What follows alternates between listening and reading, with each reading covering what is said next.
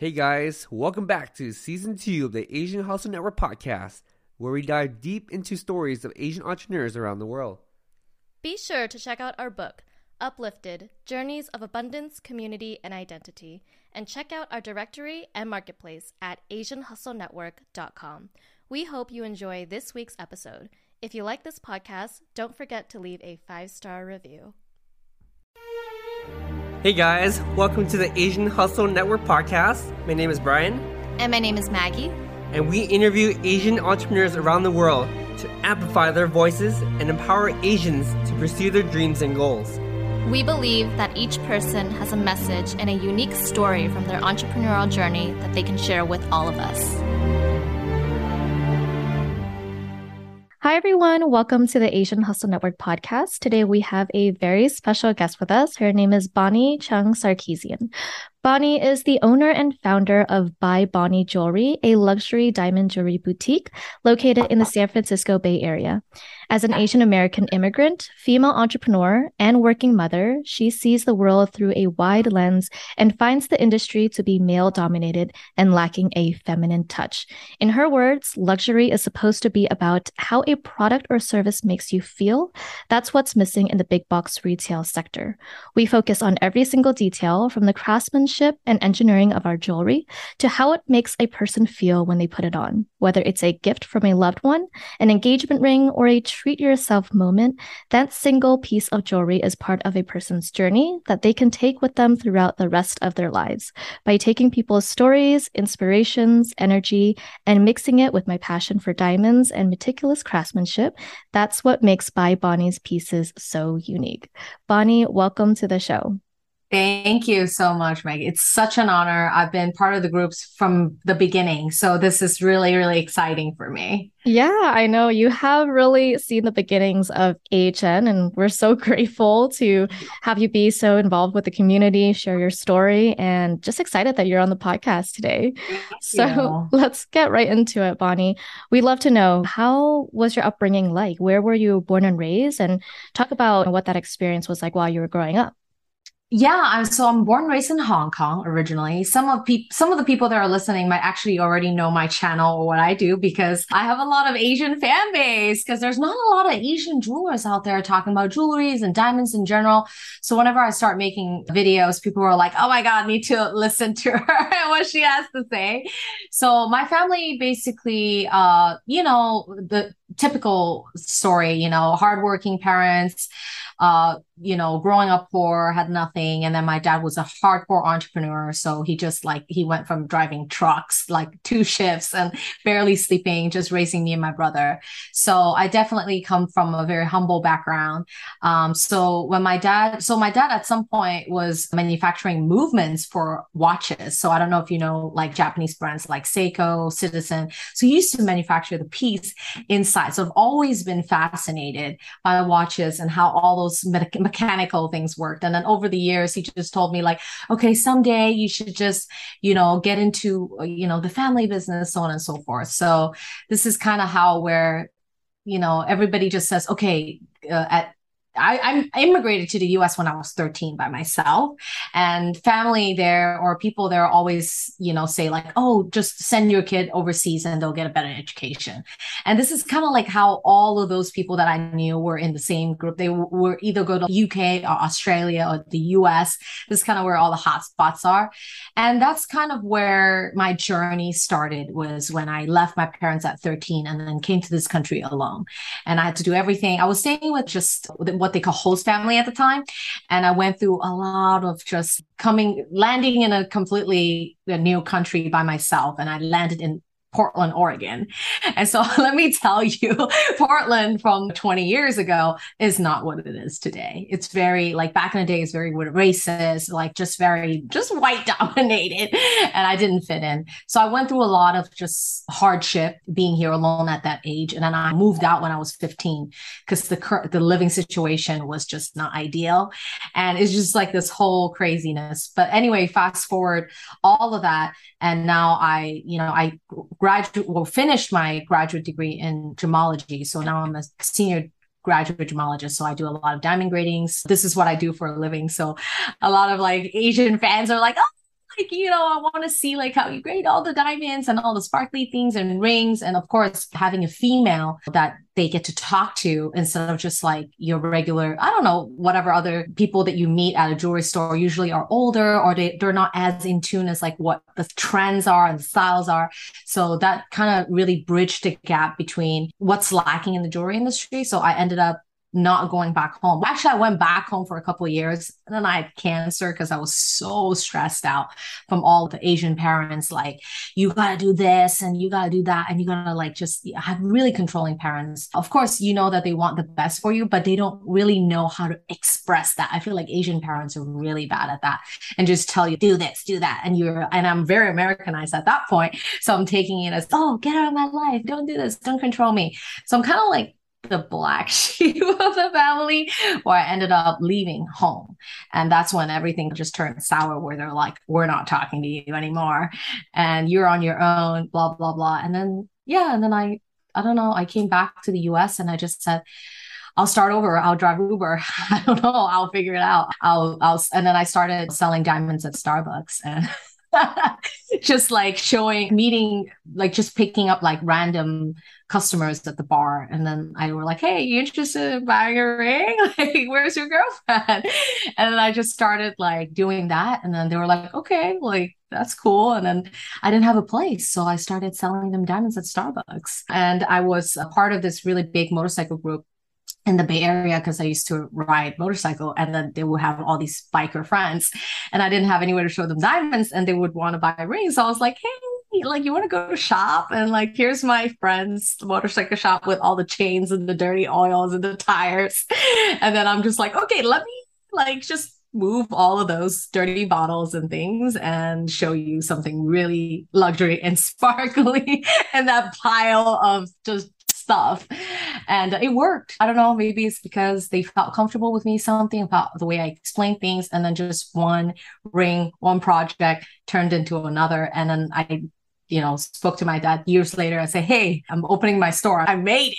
Dad, you know, they couldn't believe it. They were like, no way. Like, there's no way. Like, you know, you needed our help and you didn't get any. And now you're like doing this. And I honestly am kind of surprised because I've been immersed in the industry for a long time. After I graduated, I just worked in the industry many years, working for other people, learning about gems, learning about diamonds. And it just was swimming in pools of knowledge of everything that I've learned. And then just pulling that all together after the cancer recovery and doing all that. So now I'm serving clients in 43 states of this country. We just hit congratulations. Yeah, thank you. Last week, and uh, we sell to the world. We have clients all over Asia, Europe. Uh, our clientele is just everywhere. Anyone, and people fly all over the world for our jewelry. Like I had this couple from London. I had people coming from Norway, from France, just for this Bonnie experience. So I'm definitely really proud of how we've grown, and this is kind of where my journey started. Wow, what a uh, story, uh, Bonnie. That is incredible. Yeah. And congratulations on all of your success. You have definitely come such a long way. And yeah. first of all, I'm so sorry to hear about you having cancer. I hope oh. things are better now. Yeah, I'm probably seventh or eighth year in remission. I'm like, stop counting after a while. Yeah. Wow. Yeah, I'm yeah, I'm, I'm glad that you're doing better and it's amazing to hear that I know that your family as well as your husband's family have both been in the fine jewelry industry yeah. for a long time, but to hear you actually say you really did it by yourself and you were so independent coming to America and really fending for yourself at such a young age, right? Um, yeah, and, and it's a scary world. Yeah, it is. It definitely is. I want to know just like going back and forth, you moved from Hong Kong to Portland, Oregon, and then you yeah. went back to Hong Kong and then moved back to America. Is that correct? Yes, that yeah. is correct. Yes. And so, just with all of those transitions, how was it like for you? Did you have a hard time navigating just going back and forth? And oh, did you oh, have yeah. a hard time figuring out your identity? And Absolutely. just with all of those changes, it can become very hard. And can you tell us a little bit about that experience? Yeah. So with all the moves and all the changes in my life, I mean, I went through three different high school for four year education. of just being everywhere, you definitely can't make any lifelong friends. So people say you meet your lifelong friends when you're young. And I've been moving around so much. And even when I was in Hong Kong, my family was moving back and forth in different places. So I was like, oh, I'll go to this school for two years and then I'll go to, there was no real stable, like any stability for my life. And and then when I came here, I was desperate for stability. I was desperate for a home. I was desperate for uh, family relationship, but it was really difficult for me to get any because I was alone.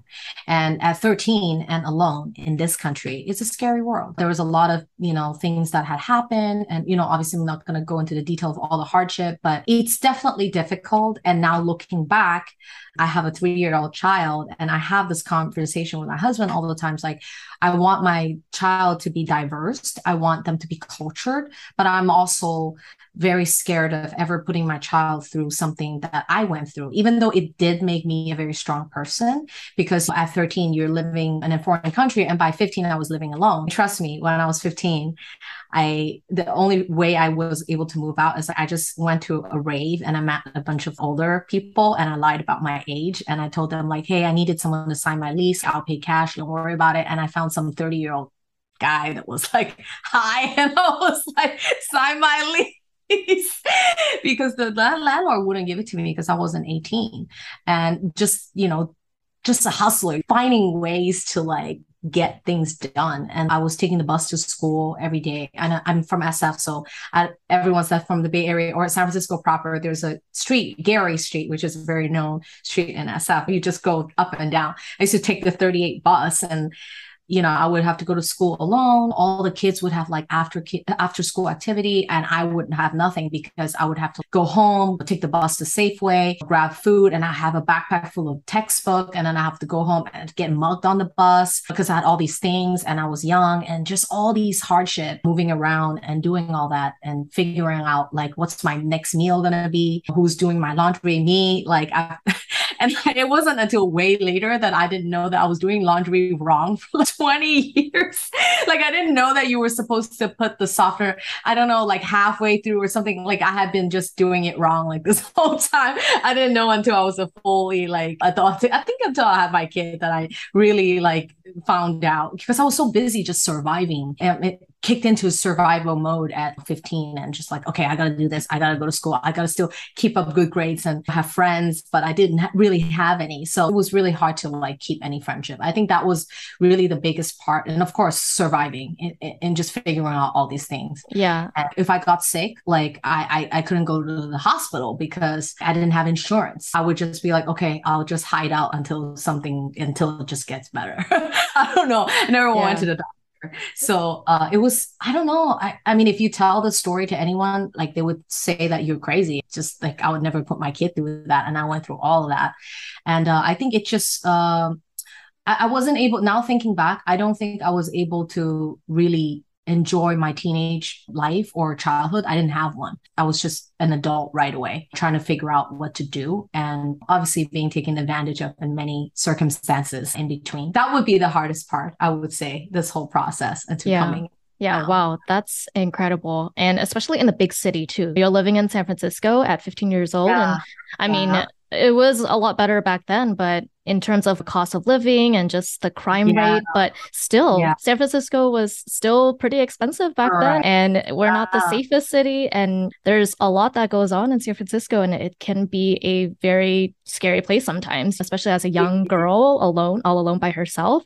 And yeah. I do feel when you are alone and you go through those experiences, like you mentioning you going to a rave and finding a 30 year old man who you didn't mm. even know at the time and asking if he had a place to stay. Like, yes, that is really risky, but at the same time, I feel like those experiences and just the putting yourself in risky situations because you had to do it for your survival it also yes. makes you a stronger person and you've gone through so many experiences that just give uh-huh. you tougher skin and thicker skin yes. and you've just gone through so much and looking back it's like okay yes maybe you didn't learn how to do laundry until a later age but it's okay. That didn't hurt anybody. Like your clothes were okay. Yeah, it's like a you know, like throughout those years in the US, I would say I was fairly lucky that nothing really major happened. Like I didn't get to really bad accidents or anything. I would say I was, you know, and I you have to be street smart at that point. You know what I mean? And I'm from Hong Kong and people in Hong Kong, like they move very fast and the kids are very just street smart because uh, there's so many people. The population is like, oh,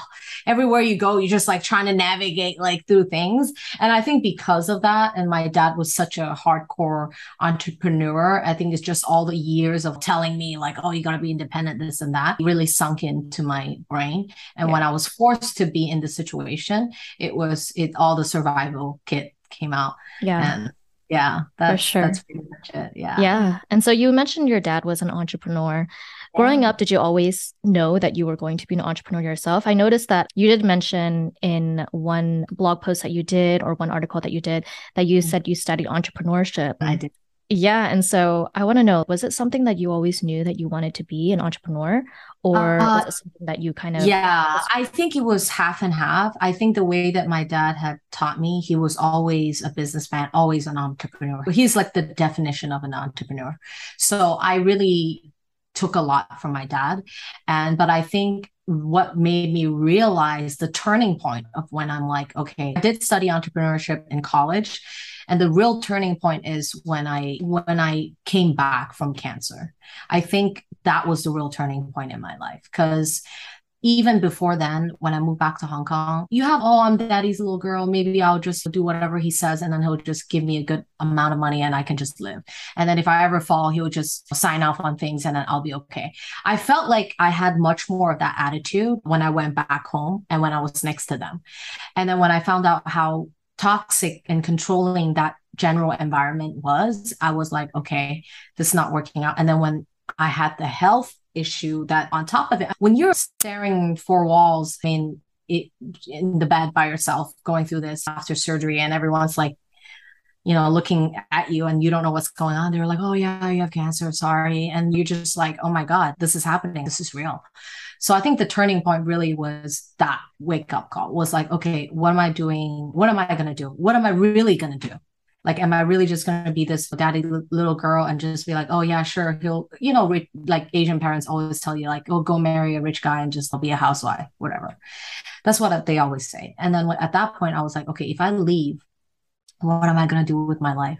And if I can't pay bills, and I can't afford to get a place or eat, what am I going to do? And I just always thought, okay, people have told me that I'm good at jewelry. Like I'm just going to keep going and keep pursuing until I get to it. And I had a lot of failures. And when I opened my company, I said, okay, I had some good referrals and then went down for a little while and then covid happened i was like that was like my second year of business uh, at the beginning of covid i was like oh okay my company's four years old so i was like shoot when that happened there was no business no one walking through the door and i was just like at that point i was really freaking out and uh, i had gone on facebook and just had gone into every single forum that i can imagine and that's when i landed at AHN. That's when I met. This is actually the other turning point of my life was AHN. I had met another member on the platform and we were just going through it like, oh, what should I do? And he's in a completely different field. He does like Amazon dropship. And I was like, okay, I don't know. I'll do anything. Tell me what to do. I was at the phase where I was like, okay, if I pay someone money, they'll tell me what to do. If I pay a marketing company, they'll just tell me what to do and I'll live, right? That was like what I was thinking. So I was throwing money, whatever savings I had at whatever marketing company, and it just wasn't working out. I was living a false like thing. And whatever I did with that member also didn't work out. He was like, yeah, it's just let me let me help you copy my Amazon dropship method into your diamond, whatever. And it's like, hopefully it will work. Maybe yes or maybe no. And of course it didn't. But at the end, he was just like, you know what, Bonnie, I've been so many Zoom meetings with you, so many FaceTime with you. Just turn on the camera, just do this, just put it in front of it and just start talking. I was like, okay, I'm not that interesting. No one's gonna want to watch what I have to say, but okay. It was just like basically putting me in an ice bucket of cold water and just say, shut up and do it.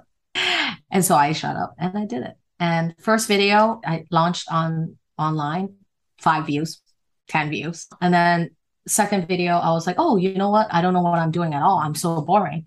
Let me just research what other people are doing. Anyway, so one video turned into another. I just researched on at one point, I didn't even know what I was doing. It's just like viewing someone's video. I just copied like hello, like this is da da da, and just goodbye, whatever. And I was so nervous. At one point, one of the episodes took me 80 hours to film because I had so many, because I was so nervous, uh, uh, uh, so many stutter and like just nervous, and I would mess it up. 80 hours on just one. And I was like, okay, I can't do this. Yeah. And I was going to give up. And then when I posted that one video, boom, that was when it hit. It was like, oh, people like COVID at home, they can't go shopping. So let's shop online. So now they're looking for information about diamonds on the internet. And I was making just educational video. I wasn't even like, hey, buy my diamond ring, check the coupon code. Like I am not about any of that. So I started making educational video. I said, this is what all my friends call me for. Hey, I need a pal. Hey, I need a friend. Hey, I need someone to tell me. And I became that pal, that friend to every single, whether it be female or male, that would just really want my advice because I've been in this industry for so long and just one after another. And just became like creating stories, telling stories. That is what really blew up. And I told my story on your Facebook channel and that blew up. You would not imagine how many people reached out to me and said, Bonnie, I had very similar experience as a child and I couldn't like, and I can't believe that someone's speaking like you was speaking out. Like I could never tell my side. All of those things that was posted about the story that I didn't even talk about jewelry. I just put in a little plug in the end, like, hey, I also said that was besides this story.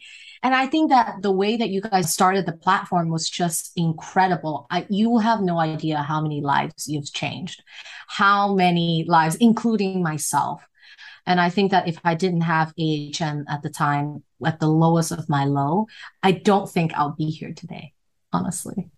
Oh my gosh, Bonnie, I'm getting emotional. You give yeah, us too much credit, really. It's really because it of you and all of the members and all of your amazing stories. And that's exactly why so many people resonate with all of your stories and all of yeah. the other members' stories because it's so relatable. And, you know, other people have gone through similar experiences. And I want to thank you for being vulnerable and sharing your story yeah. on the platform and how many lives you've touched within the community is immeasurable. And I do yeah. want to talk about that a little bit. Yeah, you, absolutely. you know, took the time to share your story and that was your first time sharing your story my first time wow. that is correct oh yeah and that that time that i shared was also encouraged by the friend that i had met um, yeah on on the on ahn yeah and he yeah. me just do it because everyone's so shy, right? Yeah. Every time it's like, oh, first time poster, long time lurking, like you know, everyone, everyone starts their post like yes, that. yes, everyone everyone's starts so shy about like talking. Yeah, yeah it's talking about their personal life yeah. to like I don't know, like tens of thousands of strangers. Yeah. But I think that's I think that's the very first time that I publicly talked about the traumatic experience that I had in as a child. Yeah. And I it, it was so raw mm-hmm. in a way where I've never said it out loud to anyone, not my that like none of my family knows. And even now one day I'm like, oh, the post is old. Like, I don't think any of my cousins gonna scroll back because I don't think any of my family's uh, seen the post because they're not like they're not really in, into like a Facebook thing. That's yeah, I love to talk about it. Ask me anything. Yeah, yeah, yeah. It was such an emotional post, and I think that's why a lot of people resonated with it. Probably other people have gone through similar experiences. For all of our listeners, if you want to go check out Bonnie's post on the AHN Facebook group, it's still there, and I believe yes. she posted in February 2020, and it just yeah. If you, you search my so name, likes. Yeah, if you search Bonnie's name, yeah. it'll come up. And in the post, you did mention you did go through a very traumatic experience at a young age. And I'm sure mm-hmm. this had such a great impact, such an immense impact on who you are as a person today, how that has shaped you into the t- decisions you wanted to make for your life. If you don't mind, if you want to share a little bit about how that experience has impacted you as a person. Yeah, um, I would definitely love to talk about that. Not just how it impacted, like how I came out. I think a lot of people, a lot of Asian females specifically have gone through those type of sexual abuse of some type. For me, it was specifically when I was a child. So I was about six when I had gone through that full year of that. And it happened just I was a child and the neighbor was an older neighbor. And then just every day would just come. And my family, my parents were working. So nobody knew what was happening in that room. And it lasted for a whole year. And I think now it's easier for me to talk about because it's I've outed myself for so long now. But I think at, at such a young age, you really don't have any power. You're completely powerless because you're a child. And I think that's the saddest part of it all is that it's not, oh, I was fighting for my life or I had a chance to fight. I, I had no chance to fight. So uh, it wasn't until I became a teenager that actually, when I came to the US around like 12, 13, the year before I came, that I had learned at school what those things are human body parts and you're not supposed to do this type of things until you're older or married or whatever.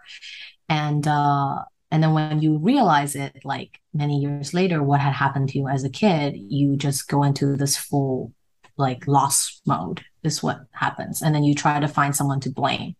And you try to tell someone but you can't because in asian culture anything like that is just shameful. And if you are vocal about it then your family is just going to shame you. And i think that at that point i was already very aware of what was going to happen if I said something. And I just kept my mouth shut and I didn't say anything. And then even when I, at the lowest point, when I was going through that, and then my parents just decided, hey, let's ship her. She's so the reason why I left Hong Kong so soon at 13 was because they felt like I was acting out and I was not stable, but they never bothered to ask why. So they said, okay, she's acting out. She's she's not stable emotionally, psychologically, and we can't figure out why. They just said, okay, let's just send her away and let someone else help her or go to school and she'll be fine. So that's where it all started. And uh, when I came and in America, they talk about those sex things even more, right? In high school, people talk about it, and middle school, people talk about it. So I think when I went through very long periods of time of depression and just over self blaming, you know, like, oh, maybe I'm the reason why all of this is happening. And that's why I'm punished to have to go through all this hardship for myself. So there was definitely a lot of confusion, a lot of self blame, and a lot of suicide attempts, many of those things, alcohol, drugs, and just lost. And I think navigating through all that and then still finishing high school, finishing college, all of that was just like, I think I just kept going just because I knew my dad was a very hard worker. And I just kept thinking to myself, like, okay, this has already passed. There is absolutely nothing I can do about it in present life. I can't go back and try to find this person. And actually, in my last podcast that I did with Paul, I actually found out that he died when I was in high school. One day I received a phone call from my brother and he said, Hey, did you know that so and so neighbor's son died? I was like, and then it just, I just froze. I just froze. I think I was a junior in high school. I was like, what do you mean he died? Apparently, he was involved in some type of gang activity and uh, he had his hands tied behind his back and threw in the river and murdered. And at that point, it was very traumatic for me because I had no idea how to process my emotion. So I reached out to a counselor at school, but I guess I don't know. They sent me off to whatever agency counseling and they just prescribed me medication. They just said, "Oh, sorry, you have PTSD? Here's some here's a bottle of medication. Just antidepressant, just get on it. You'll be fine. You'll feel happier. You'll be better." And that's when I became just wow, okay. So even if I spoke about it to a counselor, it wasn't going to change anything. So when I found that out, I said to myself, okay, there's no point of continue on drowning into this suicidal thoughts because it's no, nothing's ever going to get better or change if I don't do anything about it. And if I just sit there and cry about it myself, and I don't think anything's going to change. And I think that's how I slowly, you know, it, it's if you ask any you know one that has gone through this type of experience they will tell you it never the ghost never leaves you it just Absolutely. lives you just have to find a place in yeah. your body or in your mind to put it away and it will keep haunting you until until never it just never stops it's strength in ment like your your mental like strength i feel like building that up and actually being able to distract myself with all the busy tasks that I had, with all the survival that I had to do, was the one thing that kept me busy, kept me away from depression and wanting to continue to go down that path because I was busy surviving and I had no time to continue. I was trying to finish college, trying to get a, into a better life, trying to become an entrepreneur, trying to prove to my parents that, hey, you know what? You might think that I can never make it, but I did. And in order to do that, I needed some motivation and just something to keep me going. It's messed up as it sounds, but that's how I got through it was staying surviving. And when you're surviving, you don't have time to think about bad things, sad things because you're busy.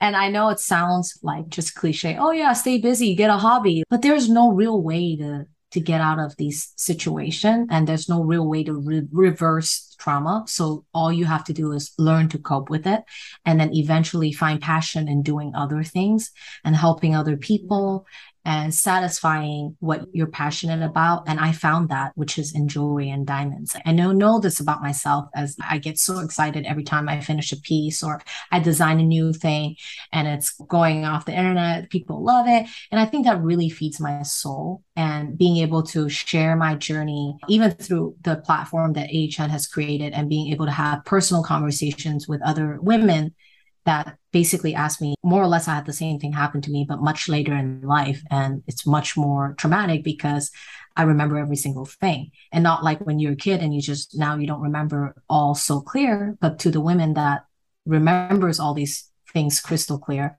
and asking for crying for help. Really, oh yeah, they can put you on antidepressant or they can put you in a group, but sometimes people are not comfortable in a group setting and they want to find another way. And I don't know that I'm really, I know all the answers. Obviously, I don't, but the only thing I can do is share how I did it and how I stay focused on everything that I do. My household is very hectic, a husband and a child and a business and a thriving business, and it definitely keeps me busy. So uh, I think it, it's making yourself happy and putting yourself first.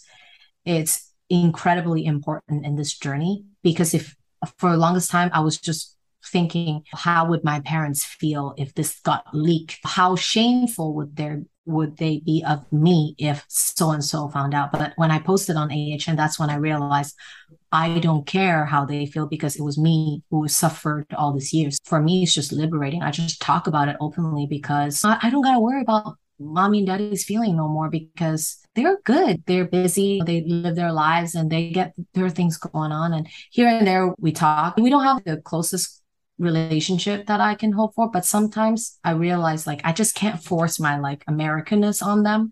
And I have to understand that they come from a background and things of poverty, that there are just things that in life that they can't understand. It's not that I'm trying to get them to understand, but there's just at one point, like you just can't resent your parents anymore just because they're busy hustling and they are busy providing for me and my brother too. So I can't really put all the blame and say, oh, I wish that they had done this and I wish that they had listened to me. They had no time. They were busy feeding me and my brother. Yeah. Is it sad that I wish they had more time? Sure. That I resent some of the things that they have done? Sure. But I'm too old for that now. No, I'm like, I'm too busy to resent anyone. I'm just busy making my own dream come true.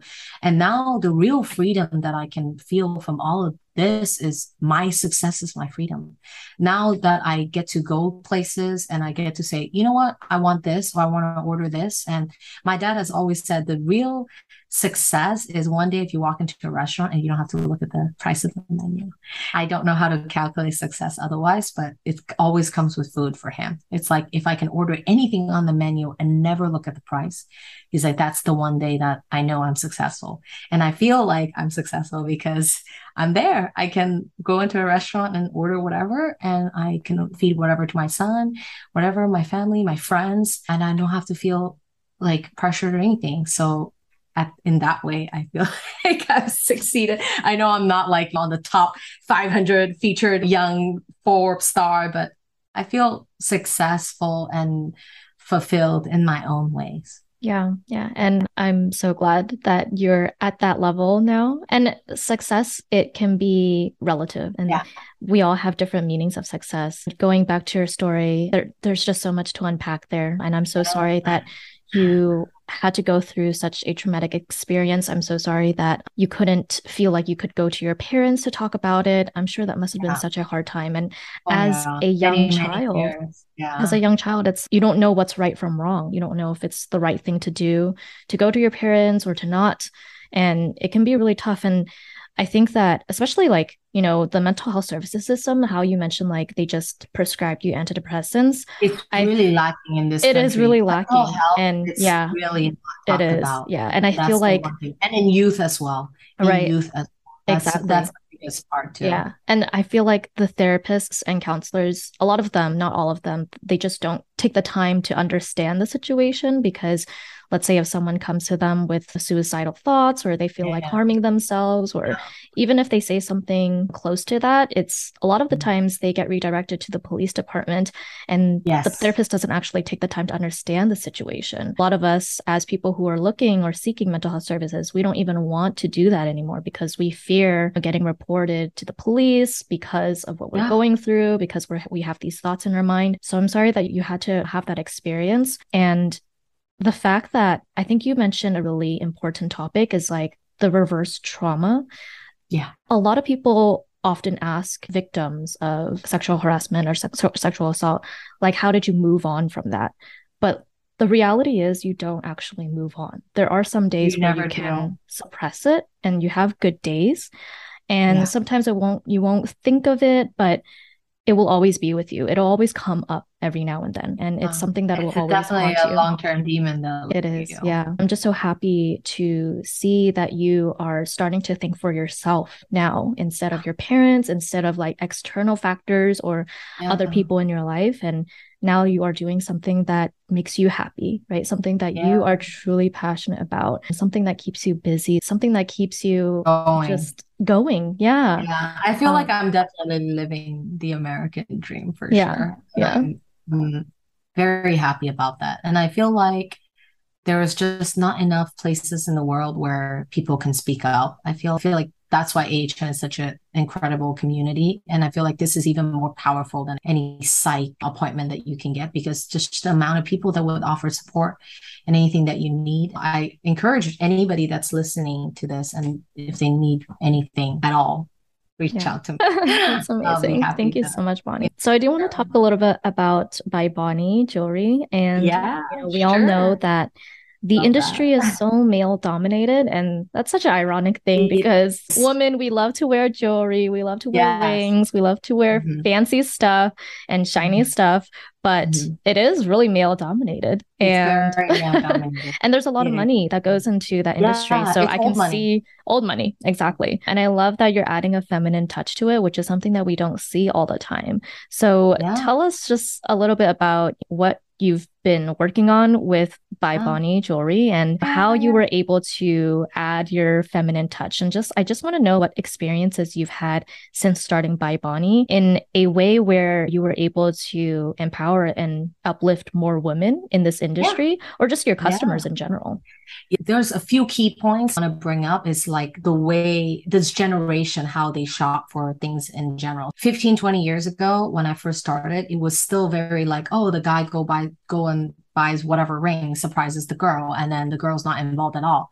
But now fast forward 20 years every woman that i talk to almost every single one of them know what they want and which makes me really proud because the dynamic has really is really changed. And it's sad that the industry itself hasn't really changed that much because it's still very male dominated. And you'll hear if i pick up the phone and talk to like diamond diamond dealers in new york and they'll just be like that typical like ah and just they don't even want to talk to you. Actually when i was working for my dad in asia if the customer walked through and you're female and even though you're the boss they'd be like oh i want to talk to your dad or you're somebody else that's in charge i'm like no i'm in charge here oh no no i want to talk to a man not you it's really interesting but um ever since i started by bonnie the whole concept was that I've been to so many jewelry stores, like just for even for myself, like just going shopping for jewelry. And the industry just hasn't changed for so many years. It's the same and the same. You either have a big box jeweler, which is like Tiffany, Cartier, I don't know, Shane Company.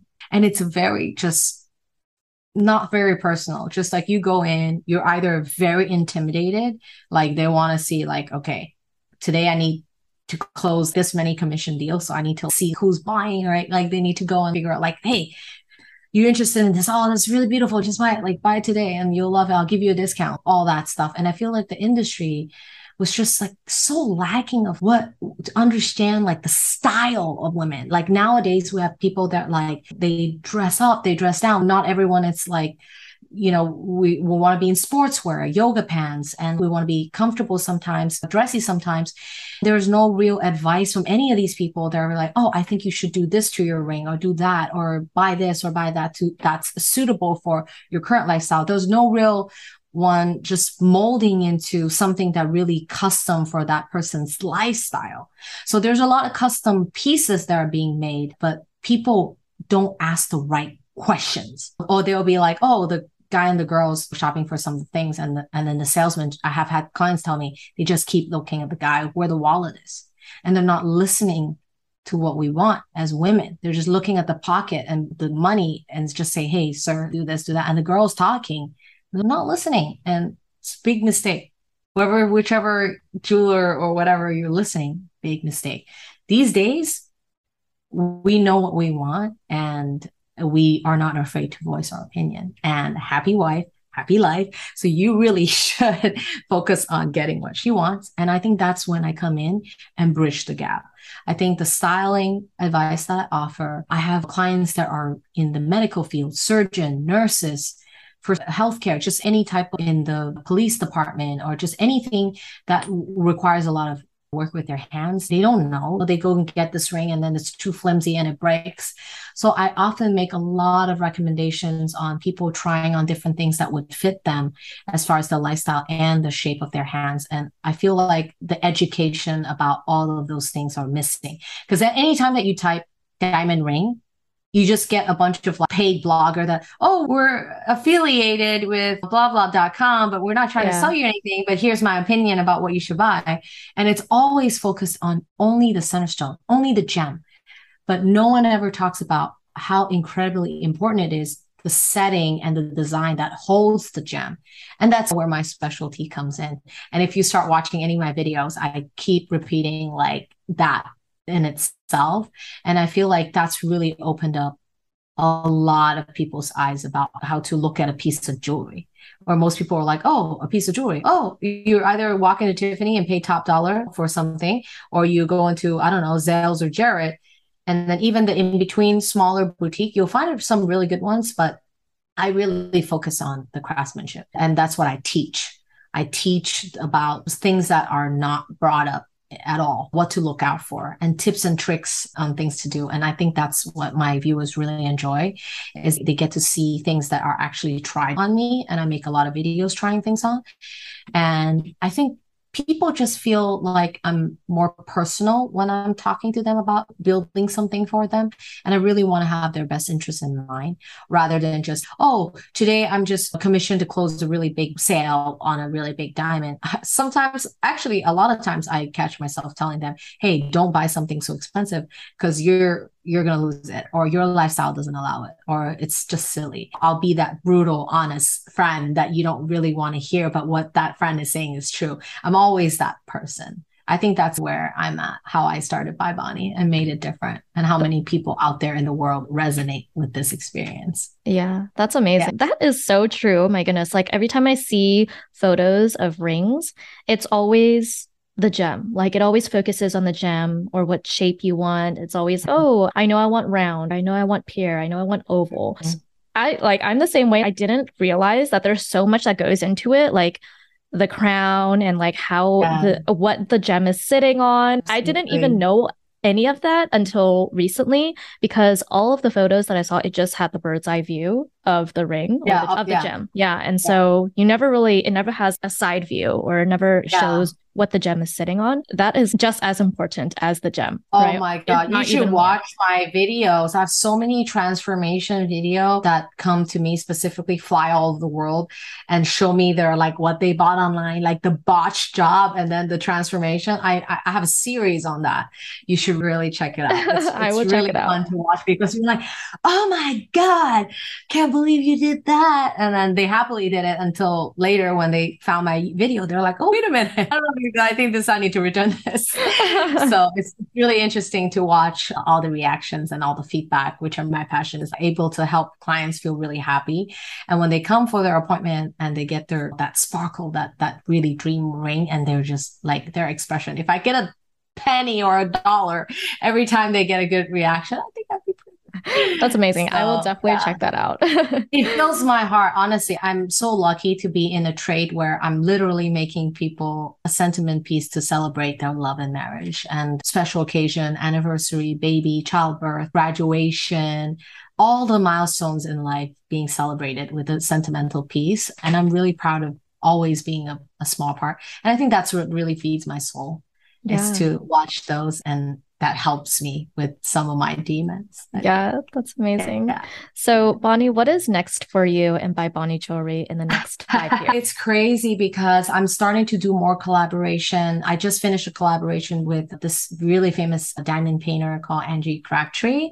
And she invited me to her exhibition to do a really exclusive interview. I'm flying out to New York to do a vlog style introduction to one of the one of the laboratory that grades diamond who has the most advanced cutting technology, grading technology for diamonds. And the president invited me to do, which they've never would never open their doors to anyone for the laboratory because the equipments that they have and the things that they have are private.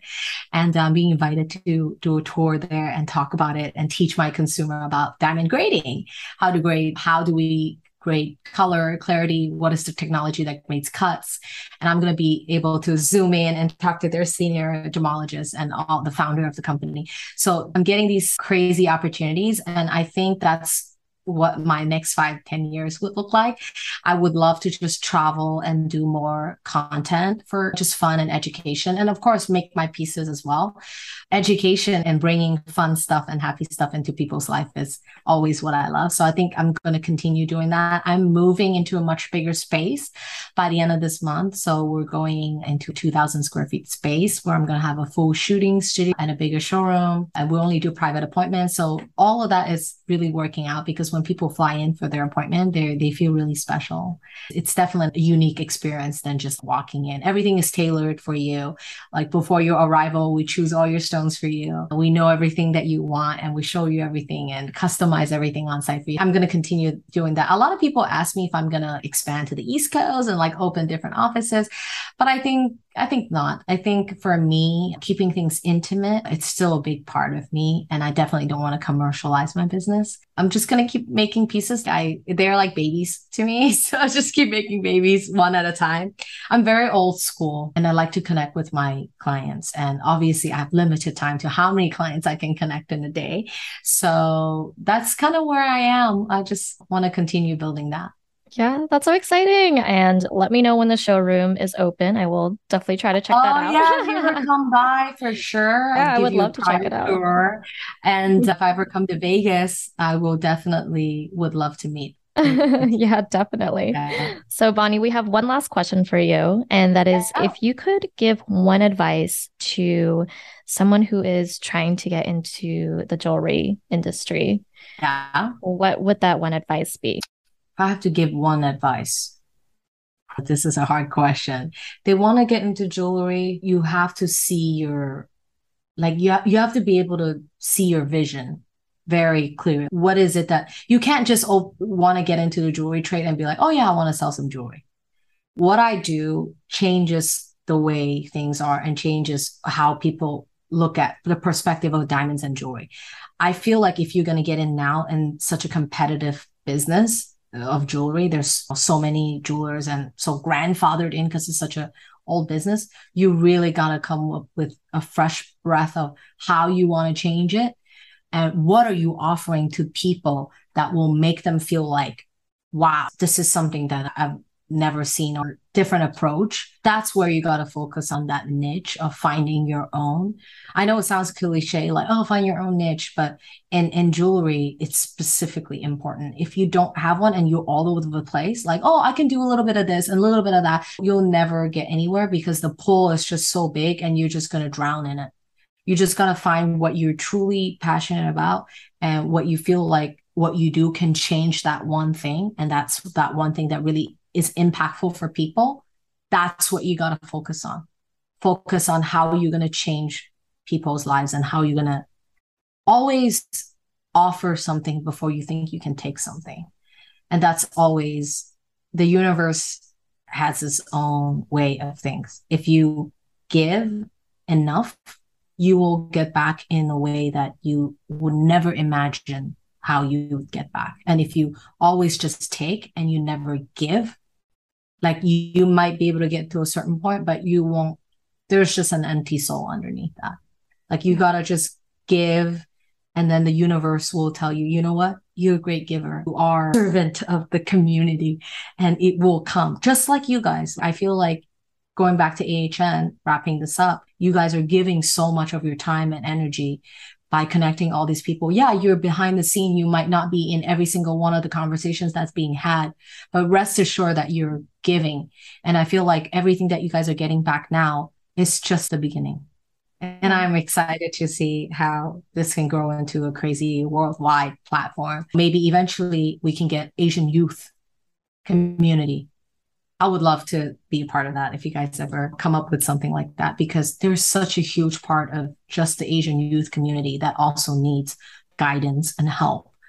And I feel if I had to put something on AHN, like besides the business part, that's what I would love to see. Because all of these people, they're hustler and they're, you know, they're, they all have kids. A lot of people mm-hmm. do. Yeah. And I feel like if we can create a separate community to keep those kids going, maybe create Asian scholarships and things and putting things together and grouping these children together and giving them more guidance as I didn't get any as a child. I think that would be the next step of Asian or changing the world. That's what I think. That's what I'm passionate about. And yeah, uh, I would love to see that happen someday. Yeah. The next generation is our future. It is our future. Yeah. Definitely. Yeah. And thank you so much yeah. for that advice. And yeah. one thing that I got away from it is to continue giving and to make sure that you're you're doing something to stand out because there's just so much competition out there. You really have to find what makes you special. Yeah, and, in uh, every industry, in every industry. Yeah, right. but when your passion really shows through and everything that you don't have to sell yourself when your passion comes through people see that passion and they want to attach themselves to that because it's a positive energy that yeah. they want to be a part of. Absolutely. And that's really yeah. yeah. So, Bonnie, where can our listeners find out more about you and By Bonnie jewelry online? I'm definitely the most active on Instagram and YouTube. I make a new YouTube video every Saturday. There's going to be either education about diamonds or featuring couples or me doing fun things or definitely follow me and subscribe to my channel because it's really fun. Instagram is just, you know, we post stuff all the time. So those are the two places. But if you are interested in me doing something for you, you can go to my website. I'm working on bettering it. I'm so busy. ByBonnieJewelry.com. That's how you can get a hold of me. And if you search YouTube, just By Bonnie I'm all over the place. awesome. We'll leave all of yeah, that in the show notes of this episode. Bonnie, it was amazing having you on the podcast today. Thank you so Thank much for sharing your story with us. Me. I've been definitely, this has been on my to do list, but it's just life is so busy. Yeah. And then I had Pamela, which is my social media manager. She was like, just do it, just reach out because I'm trying. I was like, oh no, they're so successful now. Like they don't want me. They have other people. Like they're really hung on the show. They don't need me anymore. No, it's just uh, like, we definitely need you. I feel definitely the honor is my part for sure. Yeah. Thank you so much. Absolutely. Hey guys, we hope you enjoyed this episode. Please subscribe to the show. We would like to get to the top 10 on iTunes, so be sure to leave us a five star review. We release an episode every single Wednesday, so stay tuned. Thank you guys so much.